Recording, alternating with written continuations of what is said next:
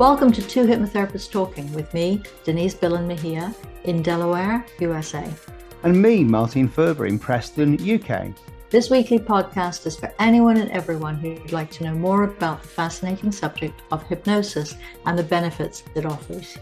I'm a clinical hypnotherapist and psychotherapist. I'm a retired medical doctor turned consulting hypnotist. We are two hypnotherapists talking. So let's get on with the episode. We're, we're on the series finale, Denise, and we're doing it differently this time. We are. We're both on camera saying hello and goodbye. but we'll no, be back in a month or so. I, I just thought, first of all, it'd be nice to thank all our viewers and listeners. Um, of course. joined us over the last series and supported yes. us. Cause we're not just on YouTube, and, are we? We're on we're on every major podcast platform. Yeah, yeah, and the and the viewings are going up. It does take a while for people to realize. Please tell your friends and relations.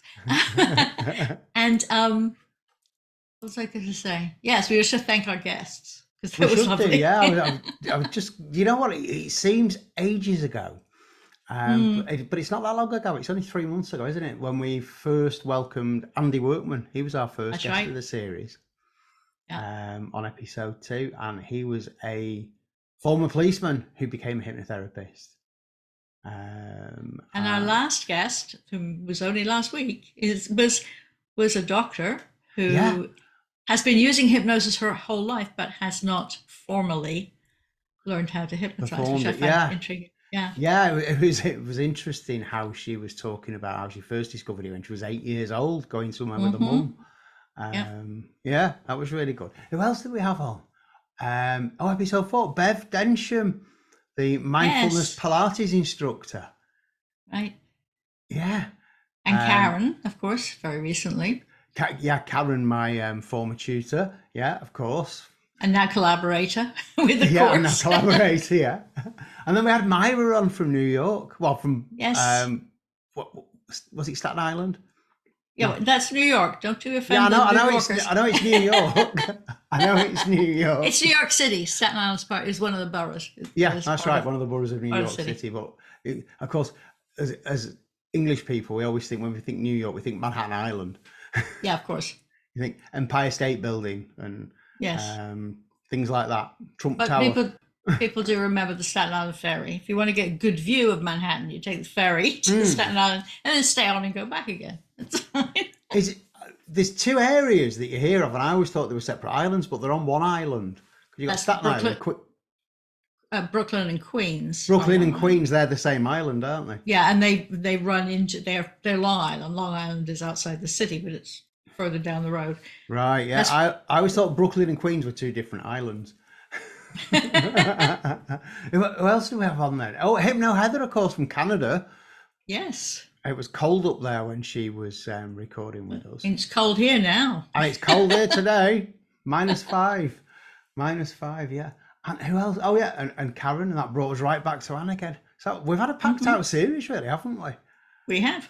Do you know who we're inviting next next time? No. Have you had no. any thought about? Oh, mysteries. Haven't, we haven't got them lined up yet, but I think it might be about time to invite some people back from series one. Okay, we can think about that. You're free to write your comments because you've got about a, a three week window there before yeah, we start recording. If anybody watching or listening has had a particularly favourite guest of ours on in the past that they'd like to hear again, um, drop us a line. Yeah. We'll, or we'll a topic, or a topic that they particularly want discussed. That's yeah, yeah, absolutely. That'd be good. Absolutely. So that that brings us to the end of series four, Denise, and they said it wouldn't last. so yeah. as as it's this festive time of the year, we can wish people all the festivities, whatever whatever this time of the year means for them. Exactly. Whether it means Happy yeah. Hanukkah, whether it means Merry Christmas, whether it means or ha- Happy Christmas. yeah. Or or just having a few days off work and enjoying. Mm-hmm the shortest days, whatever it means to you. Have a good one. Because Andy, Andy was first a police officer in the RAF. Is that correct? Military That's right. Police? Yeah, yeah. I left school and joined the military. Yeah. How long were you, did you serve? I only did three years. I signed on for nine, Um, mm-hmm. And that part of the is the reason I left. I thoroughly enjoyed my service. It was a fantastic place to be, um, particularly as a young man. I wasn't single. Uh, I met my good lady wife, who I'm still with now, um, when we were 16. So we were already together when I went into the, the Royal Air Force. Um, with full intentions of getting married whilst I was there and seeing my career through. Um, but uh, having joined the Air Force in Cold War times, and don't get me wrong, I didn't want to go into battle. Um, yeah. It was um, it wasn't the job I thought it was going to be. I was um, recruited to be a police officer. That's what I'd wanted to do, um, and I got trained as a police officer. I did all my law studies. And the second I went to my base camp, they gave me a camouflage suit. They gave me three live weapons, and I sat in a field and I guarded nuclear um, warheads for three years. Um, and ke- to keep myself sane, I was counting the holes in a chain link fence some evenings. So, oh um, did you find yes, that hypnotic? yeah, absolutely. Yes. How, how, ironic I end up in the, the same um, occupation some years later. So, um, my good lady came down to visit me, obviously, as my fiance at the time. Um, she saw the conditions under which many of the married quarters were the people that were living in in the married quarters and said there is no way i'm going to bring a family up in those conditions. Mm-hmm. and so um, three years into it i decided to follow my original career path which was to become a civilian police officer. Um, so was that um, in in this country in the us that's actually very much appreciated. They give uh, preference uh, it, they can pull their rank over even uh, into civil police. So do you did you manage to do that, or did you have yeah, to start I, at, the, at the floor again? No, I started at the floor again. I, I think, if I'm honest, back in the 1980s, I joined the, the civil police in '86. Mm-hmm. Um, and there's no doubt at all that being a, a, military personnel back then definitely did open some doors for me. Mm-hmm. Um, I don't think it made it any easier, as in I had, still had to do all my tests and my exams and my fitness and everything else but you were definitely looked on favorably because of the discipline side of things. Right. Um, right. But the, the service has changed so much now that I retired having done 32 years back about nine years ago now. Mm-hmm. Um, and by the time I left, it, the service has changed dramatically. It was no longer, when I joined, it was referred to as the police force. Mm. And o- over the time I was a member, it suddenly became the police service. I, I found I was introduced to Pilates. I'd never heard of it, a form of exercise, and I realised it helped very much. And after a road, tra- very quite a severe road traffic accident, I was like, what on earth am I going to do for a living? And I'd done this sports science degree. I was fascinated by psychology and mindset and how the mind can help the body, but also and how exercise can help the body and the mind. So I ended up um, having in-person studios in Hertfordshire for 16 years. Um, then I set a goal to move to Dorset by the Sea, which is my happy place. And I now have a Zoom studio teaching mindfulness Pilates with either one to one or I teach groups of small beginner groups of up to five people at a time or maximum 10 in my classes. Has that replaced your teaching on in the physical world? Have you have you just morphed into just doing Zoom? 99%. Today I have been 90% on Zoom, and I have been sort of a little bit at the studio down the road in person. But 99% mm-hmm. of my work now, uh, because I discovered in the, it's not a pan, it's it's because of the pandemic, but then it because it works and because clients are benefiting yeah. just as much, and I can see what they're doing as long as their camera is set up properly on their laptop and like the exactly exactly like hypnosis. It, but yeah. now people are so much more comfortable in the online yeah yeah and i think as long as as long as that you know you know you're teaching it properly you can see what they're doing you can correct mm-hmm. their alignment make sure in the correct position. Yes demonstrate each exercise then sit up talk the client or clients through. And it's great because you can see them side on if they're lying on their back. You can see a little bit of the floor you can see their mat you can see their position. And then I think half of them feel like they're having a one-to-one.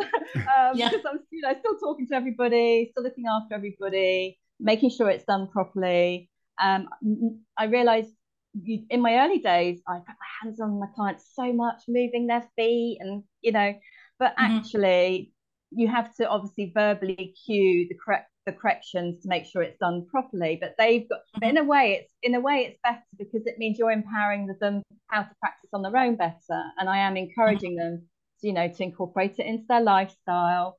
Um, you know, practice a little six minutes of, you know, Pilates exercise in the morning before breakfast or first thing.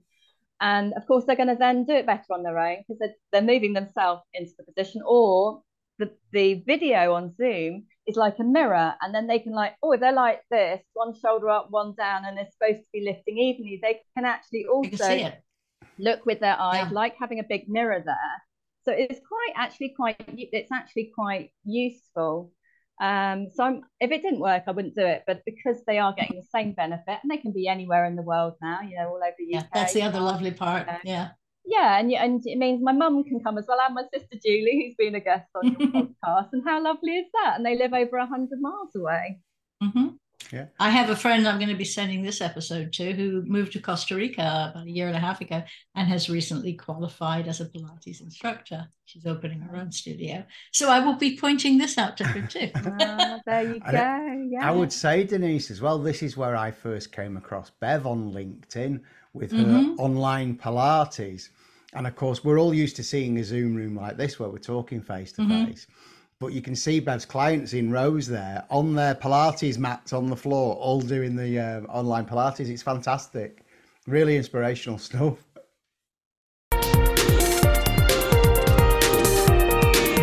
And here in the Western society, we don't think about balance that way. We don't think about ourselves in that holistic, cooperative understanding. We tend to just think about the mind or just think about the body or just think about the spirit. And then whichever one we like the best, we tend to develop the most.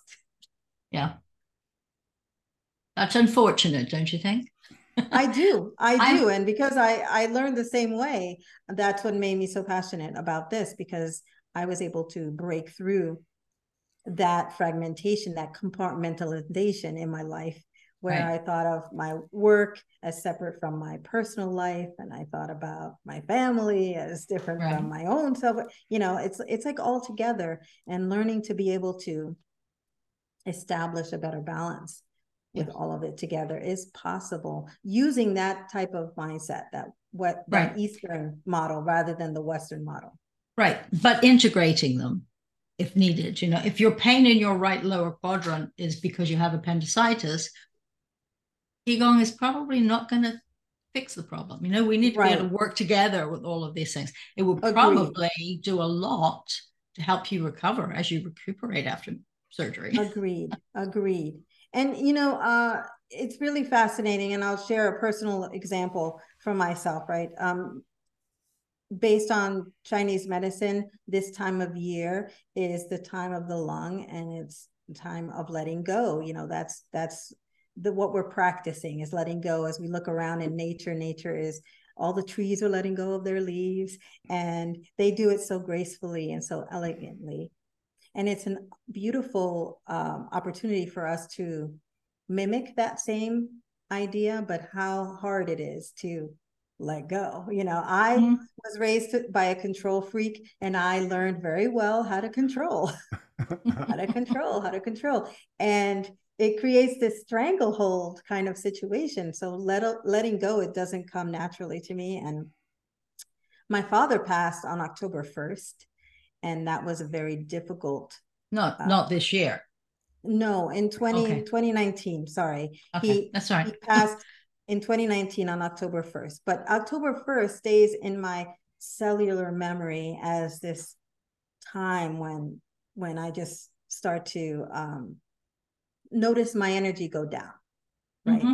and uh, this past week i started experiencing some some vague pains in my shoulder and some tension in my thumbs and and and some um, waking up at night which these are not normal behaviors and it took me a minute to establish the understanding oh this could be related to mm-hmm. this event that my body is still holding the trauma, the grief, the awareness of this event. I miss my dad terribly. Um, mm-hmm. it's been four years, but it was like it was yesterday. Yeah. And so it so it really gave me an opportunity to allow myself to go deeper into that grief mm-hmm. rather than ignore it and allow myself to reconcile right? Mm-hmm. to, to get better at letting go of that control um, and white knuckling it through life and allow myself to to um, compassionately love myself through this stage. White knuckling it through life. I like that expression That's I'll... what control freaks do. They just white knuckle it. no, it's, it's, interesting talking about that thing with October the first. And obviously, I'm, I'm sorry for your loss, and that date means such Thank a you. lot to you. Um, but that date, I think, for so many people, especially over here, as you say, the trees let go of the leaves, the days suddenly get a lot shorter. Um, and it, it is quite a symbolic date, isn't it? There seems to be this seismic shift in attitude as soon as we go past the 1st of October. And I always think, well, you know, 30,000 years ago, and perhaps we were all living in caves and what have you, what did we do then at this time of the year? Because we didn't even um, sort of plant our own fields or anything, did we? Um, we just went out and hunted. Um, what would we do at this time of year? We would more or less hibernate, I would imagine. It wouldn't be safe to go outside. There were no lights outside. Um, and I, I, think some of this is you know, a throwback to that in, in our sort of biological programming as well and our mm-hmm. mindset. Mm-hmm. What do you think, Denise? Yeah, I, I think I think for uh, people in business of any kind also are thinking, oh my goodness, it's the last quarter of the year. That's really the key component that I agree with because our modern lifestyle has so many conveniences. It mm. makes it so much easier to work, work, work, work, work, work, work, work ourselves to death. mm-hmm. and not allow ourselves to give a pause that's appropriate so that we can manage the the um the reactions the re- the traumas that we can deal with those things because life mm-hmm. is demanding and awful things happen um you know we talked about my father's passing grief is an extra special kind of difficult task for me because in this time of year, October through December, I've had several losses of very close relatives of mine. Um, on the 29th of October, Sandy in 2012 hit the hit my house and destroyed the first level of my house, leaving my family, my pets, and myself homeless for six months. So I have a lot of practice at learning how to redistribute my energy, time, and money so that I could recover from these crisis moments. Oh, I mean, I have a couple of stories about how I found hypnosis, but the main one was really after over a decade of doing my own self healing and trying different modalities and and really delving into the world of you know heal thyself and trying mm-hmm. everything i had a, a moment where i was like oh right hypnotherapy and it was at a time in my life when i was feeling like i'm fully aware of why i'm doing the things are maybe how i got here what the programming is what the childhood stuff was like but i really was just having to succumb to the involuntary triggers and responses. And I knew that it was part of my conditions, like I had some skin and lung conditions. Mm-hmm. And so I looked it up online. I found a training close to me. It started right away. I took my baby and my family, you know, to to another city and started the training and it really was as soon as I was in the training becoming a hip starting to become a hypnotherapist I had a huge uh, release and moment that I just knew everybody needs to know about this. Very similar to mine. I hmm. was I was a physician. I had to retire because of health. Ah. And I thought I was going to be a health coach. I, I trained as that because it's something with my brain while it wasn't working. And I just happened across an introduction to hypnosis and I took a week of it. I, I thought I was just going to have some idea. And I went, whoop, this is what I should have been done doing for years. And I was so furious when I found out that our respective medical associations agreed back in the 50s when Elman and Boyne and all those people were, were training. And, and still we're fighting that. No, it's not woo woo. it's a real thing.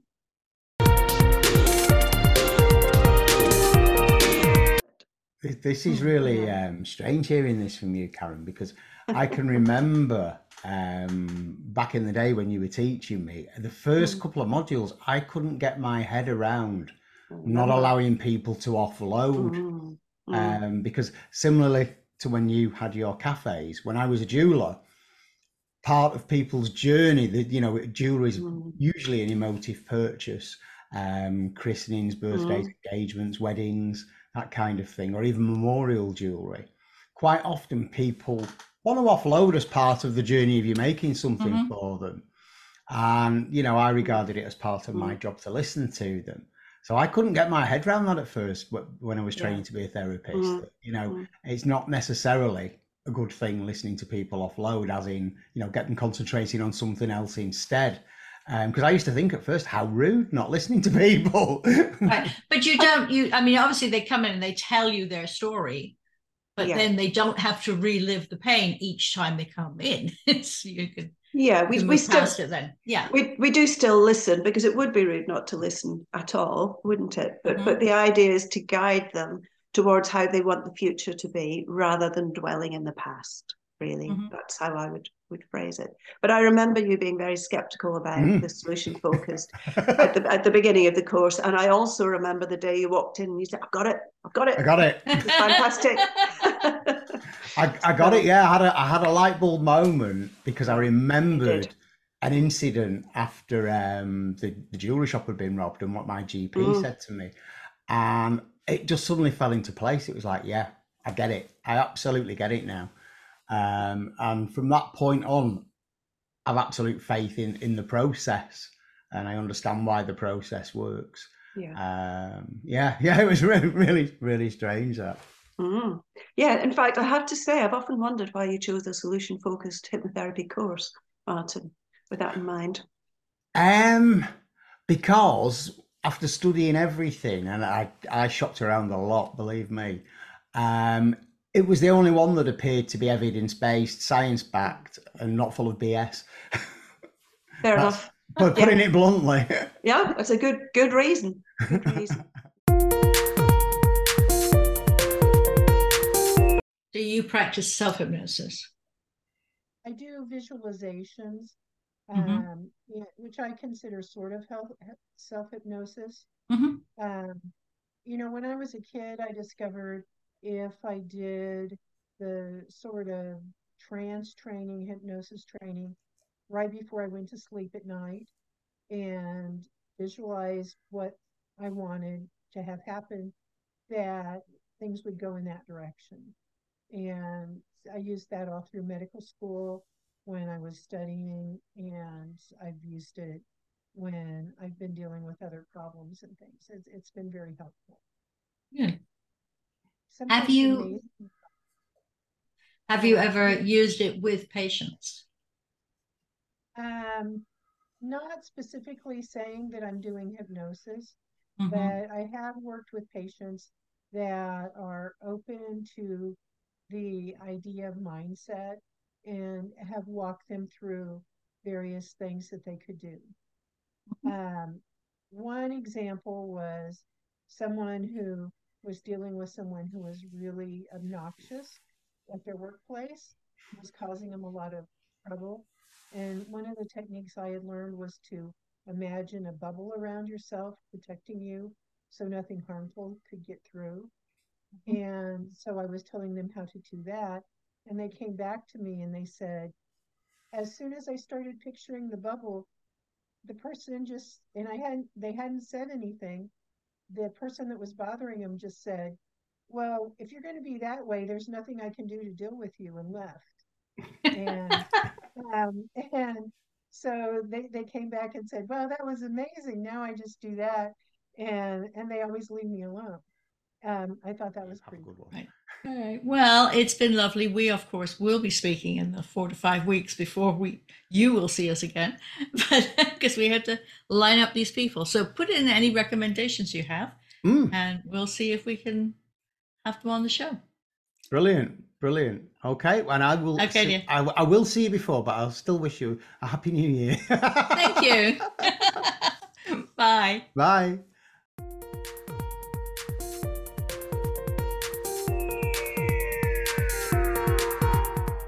We hope you've enjoyed listening.